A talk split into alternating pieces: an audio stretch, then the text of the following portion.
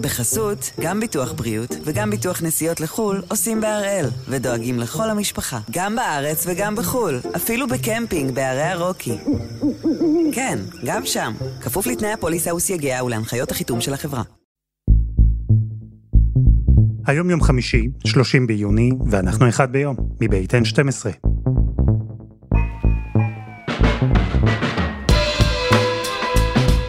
אני אלעד שמחיוף, ואנחנו כאן כדי להבין טוב יותר מה קורה סביבנו, סיפור אחד ביום, כל יום.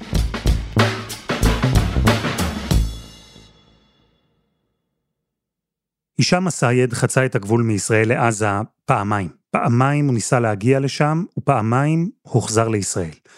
א-סייד, אז בן 27 עם היסטוריה של מחלות נפש, ניסה שוב, בפעם השלישית, ואז הוא גם הצליח. ב-2015 הוא חצה את הגבול דרך קיבוץ ארז ונלקח בשבי בידי חמאס, ובאותו זמן בעזה, בידיים של חמאס, כבר היו אברה מנגיסטו ואיתו הגופות של חיילי צה"ל הדר גולדין ואורון שאול. לא הרבה פורסם מאז, לא הרבה ידוע על גורלם, על מצבם של הישראלים שנמצאים שם, עד השבוע. השבוע חמאס פרסם במפתיע סרטון קצר מאוד, שבו נראה הישאם א-סייד שוכב במיטה, מחובר למכונת חמצן, הוא בהכרה, הוא ערני, אפילו הסיט לרגע את המבט שלו הצידה לעבר טלוויזיה שהקרינה כנס שנערך ממש השבוע בקטר. אז הפעם אנחנו עם אוהד חמו ועם דנה וייס. שואלים מה חמאס רוצה, מה ישראל מוכנה לתת עבור שחרור השבויים הישראלים מעזה. חמו שלום. אהלן אלעד. מה קרה פתאום? זה מעשה מאוד חריג הרי של חמאס לשחרר סרטון של שבוי ישראלי באופן הזה, ועוד לפני זה לפרסם הודעה שיש החמרה במצב בריאותי של אחד השבויים. מה עומד מאחורי כל זה? קודם כל צריך לומר שזו פעם ראשונה בהיסטוריה של חמאס שמשחררים משהו בחינם ומשהו זה איזשהו אה, עדות מצולמת על ישראלי או על גורלו של ישראלי שנמצא בידיים של הזרוע הצבאית של חמאס. וזה קורה ללא תמורה וזה מפתיע ואתה שואל את עצמך מה קרה. יש כמה אופציות הנחת העבודה שלי או לפחות אינטואיטיבית המחשבה שלי היא שמצבו של אה, הישאם א-סייד לא טוב מצבו הבריאותי לא טוב ולכן אתה יודע מי שהיה סוג של קלף אה, מיקוח פוטנציאלי עלול פשוט אה, למות בכלא. אז קח אותי עוד צעד אחד קדימה. מה חמאס אה, חושב או מה הוא מקווה שיקרה אחרי שהוא מפרסם סרטון כזה?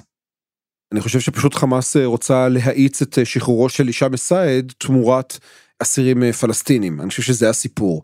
צריך לומר שדקות לאחר שהפרסום של התמונות האלו רשת אל מיאדין שזו רשת אה, שמקורבת מאוד לחמאס רשת לבנונית מפרסמת שחמאס מוכנה לשחרר את אה, הישאם א-סייד תמורת כל האסירים הפלסטינים החולים. כמה כאלו יש בבתי הכלא אני לא יודע עשרות אולי מאות בודדות אלה המספרים אבל אתה יודע פתאום הנכונות של חמאס לשחרר אדם אחד מתוך שני ישראלים חיים בעזה ועוד שתי גופות של חיילי צה"ל שנמצאים שם. במשך שנים ארוכות אף אחד לא דיבר על זה לפחות או כמעט אף אחד לא דיבר עליו ספציפית בקול רם.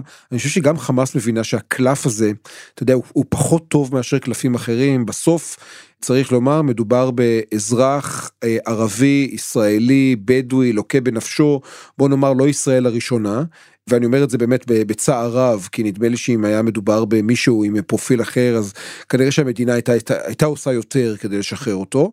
זהו בסרטון שפרסמו חמאס הסירו את הסאונד דווח שזה בניסיון למנוע מישראל לגלות איפה הם מחזיקים את הסייד.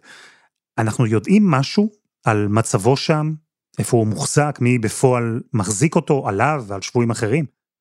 אני לא יודע, אני בספק אם אה, מדינת ישראל יודעת, אני כן יודע לספר לך כמה דברים שהם כלליים ברצועת עזה. ראשית צריך לומר ש... מי שמחזיקים בשבויים ישראלים או באזרחים ישראלים שנשבו בשבי חמאס זו יחידת יחידת העילית של חמאס יחידה מיוחדת שנקראת ווחדת אל-זל כלומר יחידת הצל. במעשה אנחנו מדברים על שותפי הסוד הכי עמוקים של חמאס על האנשים הכי נאמנים המעגל הכי פנימי והכי קרוב של הזרוע הצבאית של חמאס ואלו האנשים שבעצם אמונים על שמירת הישראלים שנמצאים שם אלו האנשים אגב ששמרו על גלעד שליט יחידה שאיש נדמה לי לא יודע מי אנשיה.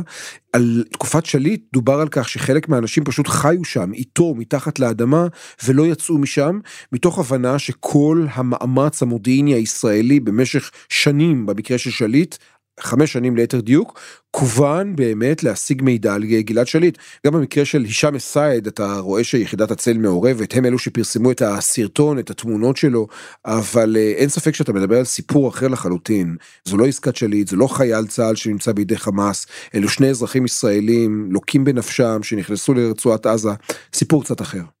זהו, הזכרת את עסקת שליט. זו אולי הדוגמה הכי מובהקת, הכי קיצונית, לכוח שחמאס יכול לקבל, ואת רמת המינוף שהוא יכול לעשות כשהוא מחזיק אפילו בשבוי ישראלי אחד. אבל המשוואה הזו, זו משוואה שבעצם הלכה ונבנתה, נכון? זה לא תמיד היה ככה. אז בואו נלך אחורה, 1970, שומר לילה ממטולה בשם שמואל רוזנבסר, נחטף על ידי פת"ח, ושנה אחר כך, ב-71, אה, מתרחשת עסקת שבויים, שבה משתחרר אסיר פלסטיני אחד בלבד, מחמוד חיג'אזי שמו, איש פת"ח כמובן, משתחרר תמורת רוזנבסר, כלומר, אחד מול אחד, אה, ישראלי מול פלסטיני. 1985, עסקת ג'יבריל, 1151 אסירים פלסטינים משתחררים תמורת שלושה חיילי צה"ל. לא האמנתי, חשבתי שזה חלום, זה הכל. תמיד שמחנו על הממשלה, על המאמצים שעושים עם ישראל בארץ. ידענו שיש לנו עם חזק, מדינה חזקה וממשלה חזקה בארץ. לא בכדי אני אומר לך 85 אלעד, מה קורה שנתיים אחר כך? האינתיפאדה הראשונה. נכון מאוד, ואני רוצה להגיד לך שיש רבים מאוד שקושרים בין עסקת ג'יבריל לבין האינתיפאדה הראשונה שפורצת. אינתיפאדה פורצת בין היתר, מקבלת את האנרגיות שלה, את המסה שלה, היא מקבלת בין היתר את התפיסה הזאת, תפיסה שאפשר לנצח את ישראל בין היתר, לנוכח ההישג הגדול שנתיים לפני כן של עסקת ג'יבריל. אז צריך לומר המפתחות השתנו לחלוטין. והמפתחות חמו הם המשיכו להשתנות כי אם בשנת 71 דיברנו על אחד תמורת אחד ואחר כך בשנות ה-80 1151 תמורת שלושה. אז בעסקת שליט 2011 זה כבר היה 1027 תמורת אחד. מבחינת הפלסטינים, בטח מבחינת חמאס, זה אירוע ענק, זה מבחינתם כמובן שינוי מאוד מאוד מוצלח שקרה ב-40 השנים האלה. אירוע מכונן, אירוע אסטרטגי מבחינתה של חמאס שאסרה את אה, גלעד שליט, חמאס שהביאה לשחרור של 1,027 אסירים, חמאס שהוציאה מהכלא באמת אנשים שלא היו אמורים לראות אור יום אחד מחוץ לבתי הכלא, חמאס הייתה המנצחת הגדולה. פת"ח הייתה המפסידה הגדולה אגב, צריך להגיד את זה ביושר.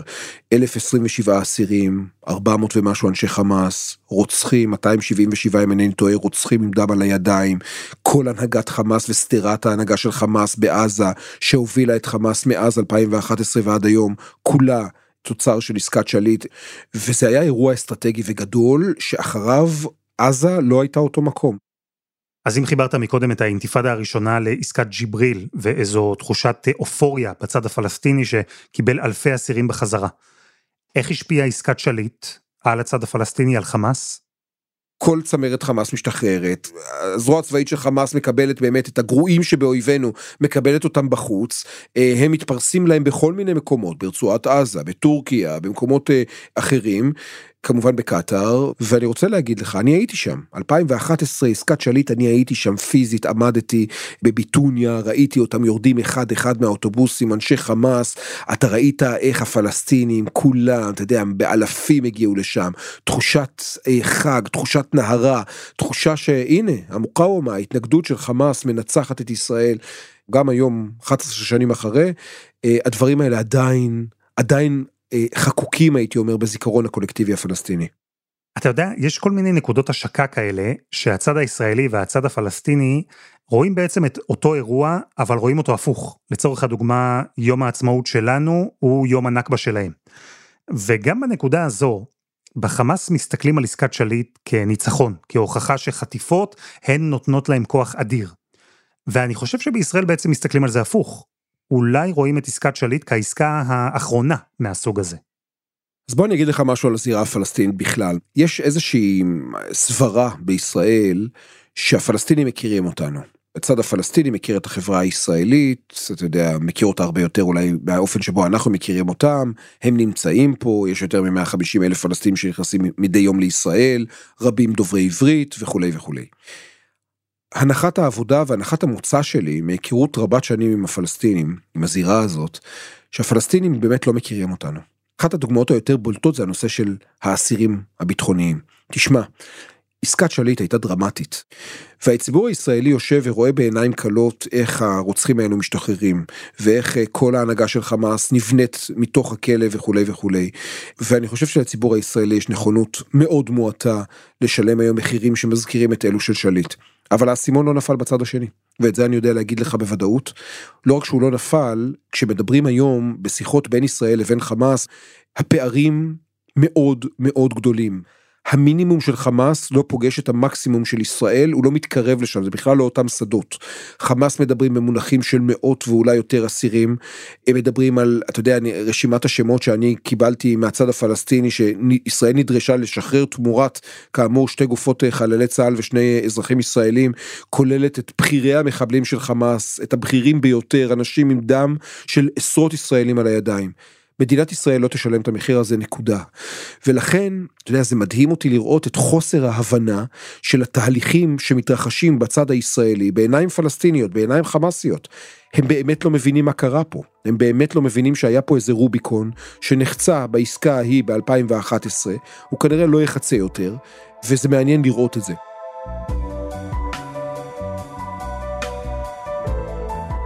אז חמאס מחזיק בארבעה ישראלים. והוא עדיין מאמין וחושב שהכללים היום הם אלו של 2011, שגם אם אה, קלפי המיקוח שיש לו ביד הם שונים מהותית מזה שהיה לו אז, אז היה לו חייל חי שנפל בשבי בפעילות מבצעית, אז גם אם הפעם השבויים הם אחרים, המפתח, כך חושב חמאס, המחיר שהוא יגבה, הוא יהיה דומה. בישראל, לעומת זאת, ישראל היא כבר נמצאת במקום אחר לגמרי. אבל קודם, חסות אחת, וממש מיד חוזרים.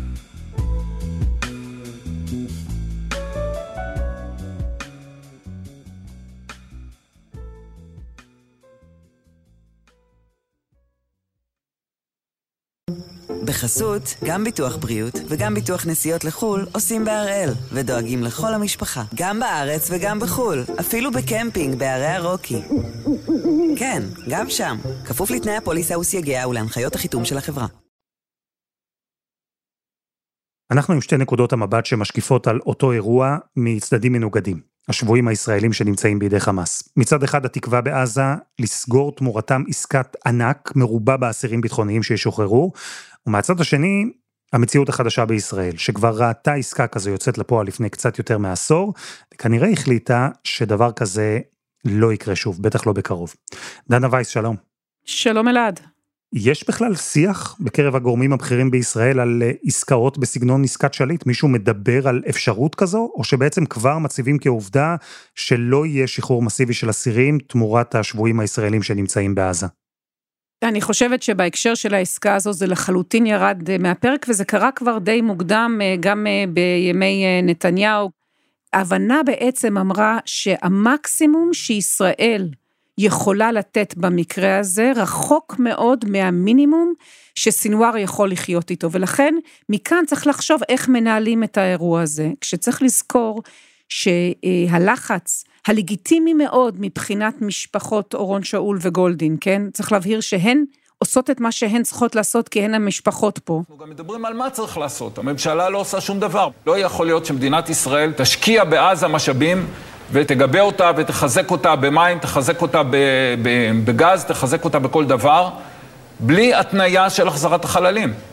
רק אתמול שמעתי שמדינת ישראל הכניסה לעזה טונות של גז וטונות של סולר, כשהדר ואורון עדיין בעזה.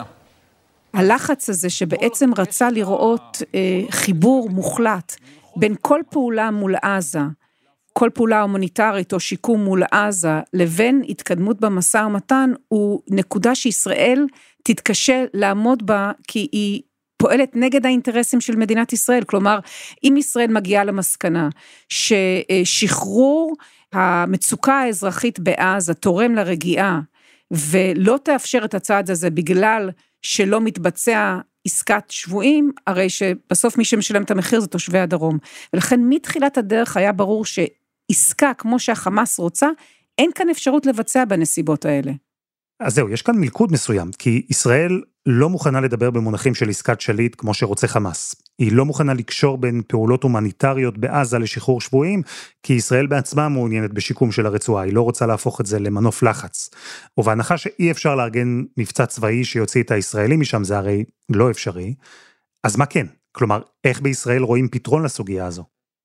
במישור של עסקה עצמה של שבויים ונעדרים, לאורך השנים היו כל מיני ניסיונות, כל מתווכים שאפשר להעלות על הדעת, הגרמנים וכמובן המצרים שהם מאוד מאוד אה, פעילים, והיו מהלכים שבעצם אפילו העבירו רשימות והיה איזשהו ניסיון להתקרב, אבל שוב, המשפט שצריך לזכור אותו, המקסימום שישראל מציעה לא מתקרב למינימום שסינואר יכול להרשות לעצמו באתוס שלו מול משפחות האסירים כאסיר משוחרר אה, בעצמו. ולכן אני רוצה אה, לספר לך, אלעד, על דברים שאמר לנו בשבוע שעבר גורם אה, מדיני בכיר בישראל, שניסה לסכם את השנה האחרונה, ובעצם ההבנה שהתקבעה עכשיו אומרת ככה. צריך כל הזמן לנסות ולהגיע לאיזשהו הסכם מסגרת, לייצר איזה מסמך, הסכם מגירה, שאפשר יהיה לשלוף אותו כשיהיה אירוע גדול. מה זאת אומרת אירוע גדול? שאפשר לרכב על שעת רצון, אלה המילים של הגורם המדיני הבכיר.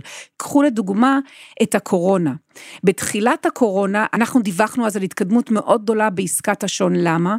כי מצד אחד בעזה החמאס הרגיש מצוקה ורצה שיהיה לו את כל מה שצריך, מכונות הנשמה, וישראל אמרה שבתמורה למכונות הנשמה אפשר לייצר כאן איזושהי עסקה. זה לדעתי המודל שאנחנו נלך אליו.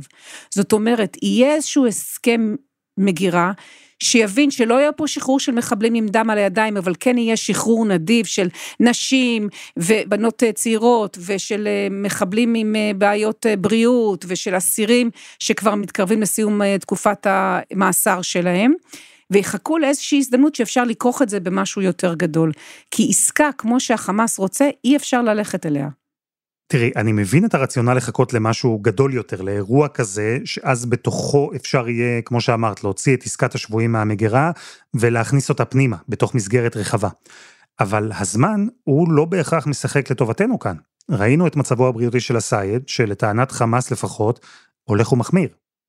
הייתה איזושהי מחשבה לנסות ולהפריד בין המקרה של שני האזרחים לבין המקרה של שני החללים, זה קו מדיניות שנבדק, יש כאלה שאומרים שזה הפתרון היחיד, ללכת הומניטרי, כל הכוח מול א-סייד אה, ומנגיסטו ולטפל בעניין של החללים במסגרת עסקה אחרת. יש תמונות, רואים את המצב המדורדר של א-סייד, הוא אגב מוסלמי, אה, זה גם מבחינת החמאס קשה מאוד להסביר את מה שהם עושים. אני חושבת שיש פה שעת רצון לדחוף בכל הכוח את העניין ההומניטרי ולהבין שהנושא של החללים עם המגבלה של אה, העסקה שהחמאס רוצה וישראל יכולה להסכים לה, יכולה להמתין וצריכה להמתין לאיזושהי שעת רצון.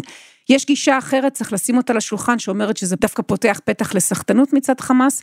אני חושבת שאחרי שבע שנים שניסינו אותו דבר, כדאי לנסות משהו אחר, כדי לפחות להגיע לאיזושהי התקדמות, לפתור בעיה אחת, להתמודד ולהתמקד בבעיה אחרת. חמו, שמענו מדנה, בישראל לא מדברים בכלל על חזרה למציאות של לפני עסקת שליט. ובמקרה הספציפי הזה, עם הישראלים שמוחזקים היום בידי חמאס, עושה רושם שישראל גם לא ממש ממהרת, אלא מעדיפה אפילו לחכות. מבחינת חמאס, להחזיק את השבויים במשך זמן רב כל כך, ואולי עוד הרבה שנים קדימה, זה בעצם הופך אותם מנכס לסוג של נטל, אולי, לא? ללא ספק זה נטל שעשוי להפוך לנכס. כלומר, אתה מדבר פה על שנים שבהם חמאס מצד אחד צריך לשמור על חייהם של אותם אסירים שנמצאים בחיים, מצד שני לשמור על הסוד. חמאס לא מדווח או לא מוציא שום פרט על אה, שני חללי צה"ל שנמצאים ברצועת עזה, אה, ואני אומר יותר מזה, המצג שחמאס מנסה להציג זו העובדה שלכאורה אחד החיילים האלו בחיים. ואני שמעתי את זה מאנשי חמאס, ואני שמעתי את זה מאנשי חמאס בכירים, וזה מדהים לשמוע את זה משום שהם... אתה יודע, לא בכדי ישראל הכריזה עליהם כחללי צה"ל, הם חללים, הם אה, אה, מתו במהלך אה, מלחמה, במהלך צוק איתן.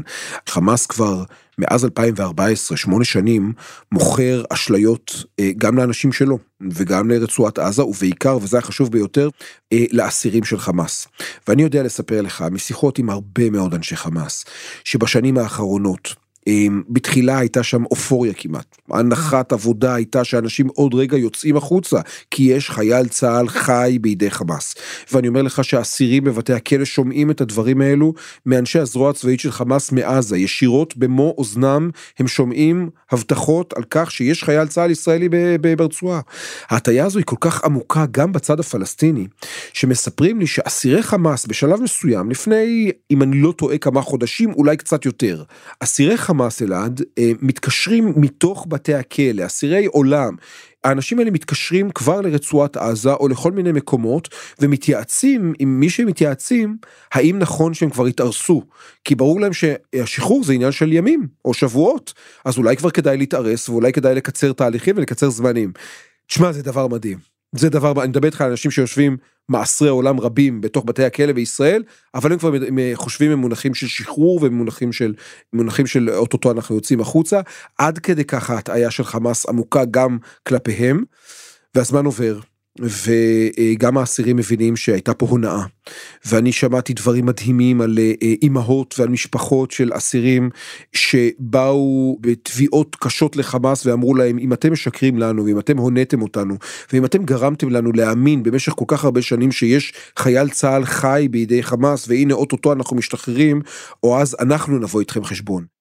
זה מצב מורכב כזה, שבו לכאורה יש שני צדדים שאמורים להגיע לעסקה, הם שניהם מעוניינים בגדול בעסקה, אבל גם היום, שמונה שנים אחרי החטיפות של השבויים הישראלים שעדיין נמצאים בעזה, חמאס מדבר בעולם מושגים אחד, וישראל מדברת בעולם מושגים אחר לגמרי. אני חושב שחמאס נתקלת בסוג של סטירת לחי, הקונספציה שלה לפחות, נתקלת בסטירת לחי בשבע שמונה שנים האחרונות, ואני אגיד לך בעיקר למה אלעד. כי זה באמת לא מצליח לחדור לשיח הישראלי, זה לא כמו עם שליט. כך שחמאס באמת נכשל שוב ושוב ושוב להעלות את הנושא הזה על סדר היום הישראלי. ומה שאנחנו ראינו אתמול בין היתר, מעבר באמת לספקולציות שדיברתי על המצב הבריאותי של אה, הישאם א-סייד, זה עוד ניסיון להעלות את הנושא הזה על סדר היום ולייצר איזשהו אולי לחץ ישראלי, ציבורי ישראלי, על ממשלת ישראל, דווקא בתקופה כזו אגב, שבה הייתי אומר המפה הפוליטית שברירית בארץ, כך לפחות אומרים פרשנים פלסטינים, אומרים למה דווקא עכשיו? בין היתר, כי עכשיו ישראל היא במצב רגיש, פוליטי רגיש מאוד ואפשר ללחוץ עליה. אז אתה יודע, קח את כל מה שאמרתי עכשיו ותאחד את זה ביחד, והנה, זו אולי הסיבה, אחת הסיבות למדוע אנחנו ראינו באמת את הקלטת המפתיעה הזו.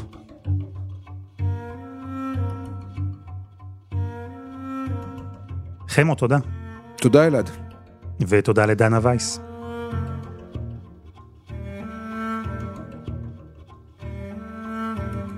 וזה היה אחד ביום של N12. אנחנו גם בפייסבוק, חפשו אחד ביום, הפודקאסט היומי. העורך שלנו הוא רום אטיק, תחקיר והפקה עדי חצרוני, רוני ארניב ודני נודלמן, על הסאונד יאיר בשן שגם יצר את מוזיקת הפתיחה שלנו, ואני אלעד שמחיוף. אנחנו נהיה כאן שוב, גם בשבוע הבא.